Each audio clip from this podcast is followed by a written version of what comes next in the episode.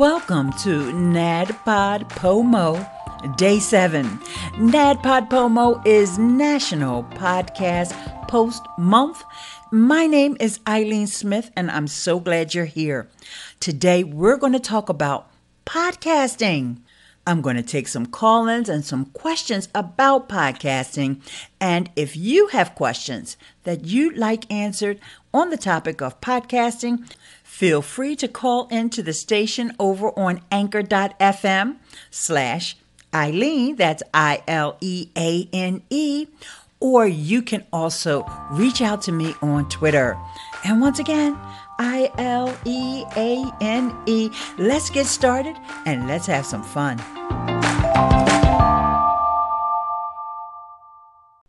Hey, Miss Eileen, it's Barbara J. Faison of the Why Struggle Podcast. Quick question. I also left this on your YouTube.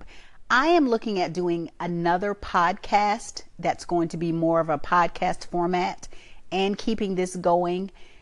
I got your Spreaker app loaded and just had a question on where do I get the R S S feed, and should I use Libsyn for both of them or just stick with Anchor for the little quick snippets and then do something like Libsyn for the one that's going to be more structured and longer. Would love to get your feedback on that because you are the technology diva, my lady. So, all right, Lean, Eileen, that's my Alexa interpretation. So anyway, I hope you're having a fantastic day and thanks so much. Bye-bye. Hey, Barbara, thanks so much for your question. And it's a good one. I know that one of the biggest confusions about podcasting is the R S S feed. It's one of those things that's not a household word. It's like getting into the weeds. Once you start to understand what an R S S feed is, that will make life so much simpler for you. So the R S S feed is simply a way for someone who subscribes to your content to get your content delivered to them automatically. That's all an R S S feed is. I'm going to say that one more time. It's a way for someone who subscribes to your content to get it delivered to them automatically. Now, it does not have to be a podcast. It could be a blog post. It could be a P D F file. It just needs to be published. And once it's published, whoever you have hosting your media files will deliver that to your subscribers via the R S S feed. There's some technical bits that go behind it, but what's important is that your subscribers, people who have said, yes, I want to make sure every time Barbara publishes something that I get to listen to it or get to read it if it's a blog post or get to watch it if it's a video. I'm going to include in this segment a little snippet from one of the founders of podcasting, also known as the Podfather, and that's Adam Curry. And he explains a little bit more about the R S S feed. So take a listen to this when Gary Leland interviews Adam Curry. One, I do have a couple questions I want to go over, though, that I'm curious what I had asked the podcast movement community, uh, if they had any questions for you. Oh, one good. of the questions good, good. was about a guy named Christopher Lydon, mm-hmm. who... Chris, yeah. said that, or I don't think he said maybe, but people kind of think that he's saying that he invented podcasting in two thousand three. Well, let me give you the genesis uh, from my viewpoint. I was there. Uh, in two thousand, Dave Winer was, uh, he had a, a, a piece of software called Radio Userland, and this was the beginning of blogging, the beginning of R S S. Uh, it also had an aggregator, feed, ag- feed reader built into it.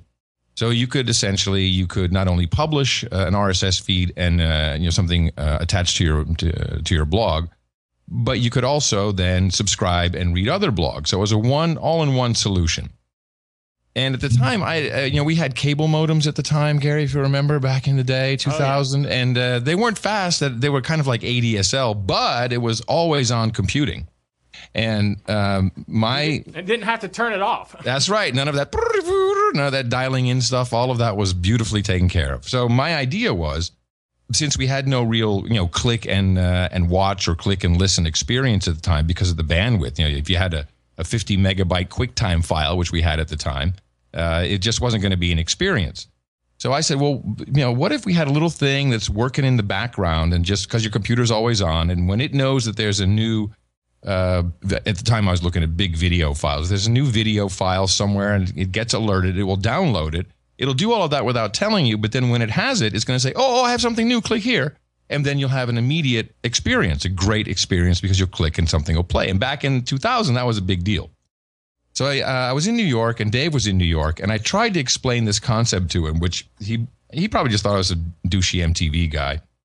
Uh, and I went back the next day with his own software, and I'd built, I'm not an engineer or developer by any means, I had built an example of what I was trying to tell him. And he said, ah, I get it now, but you may never, ever touch my software again. That is just horrible what you did there.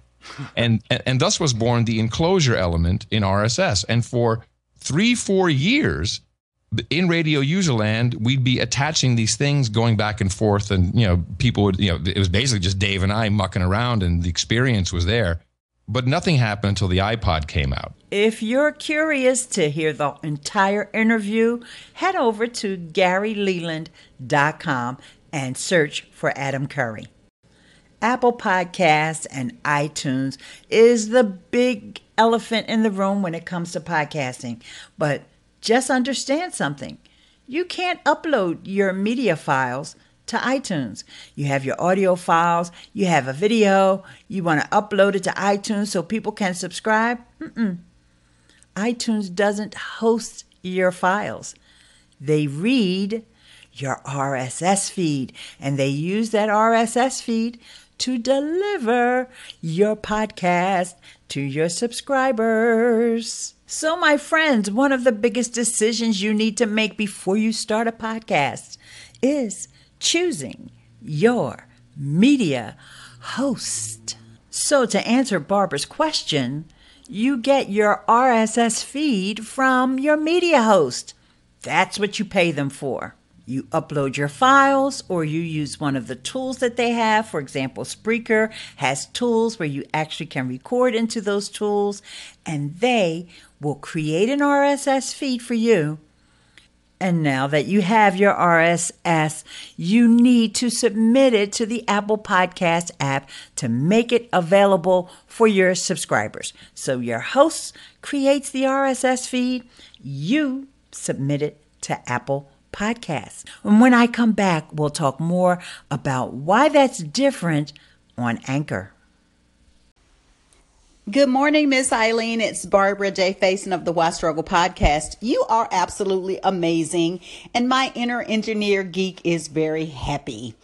My background is electrical engineering, although I only practiced for a year or so, but I do have a little techie heart and have some techie experience. So thank you for feeding that in me and giving me the details on the R S S feed. I really appreciate your descriptions and how you explain things. Um, you make it very easy for people, whether they have a technical background or not. So we appreciate you. And this is me clapping, really clapping, not using the anchor claps. Thank you, Miss Eileen. I appreciate you. Create a wonderful day. Barbara, I'm so glad you're following along. And for those of you who need to catch up really quickly, we're talking about podcasting. And in this case, we're talking about the difference between your Anchor podcast and a podcast that you submit to Apple Podcasts or Google Play Music or any of the other major podcasting directories.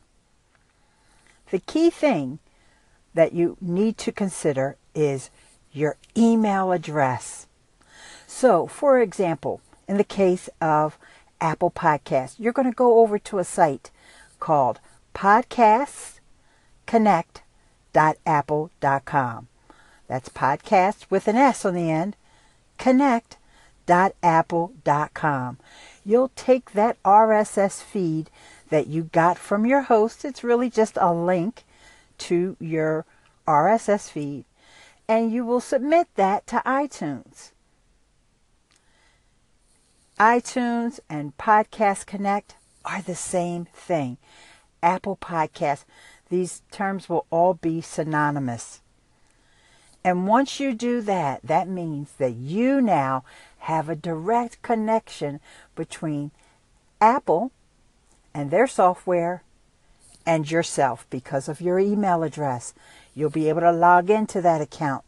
Eventually, we'll be able to log in and check stats when that gets released sometime in twenty eighteen. So that's the key difference. With Anchor, Anchor is submitting your podcast to those directories, and you won't have access to those stats unless Anchor somehow comes up with a way to give you access to them.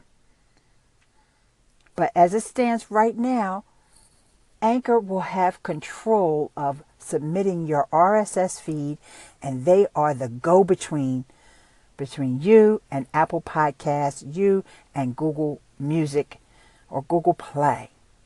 So keep that in mind. This is why you've heard me say in the past that I have more than one podcast.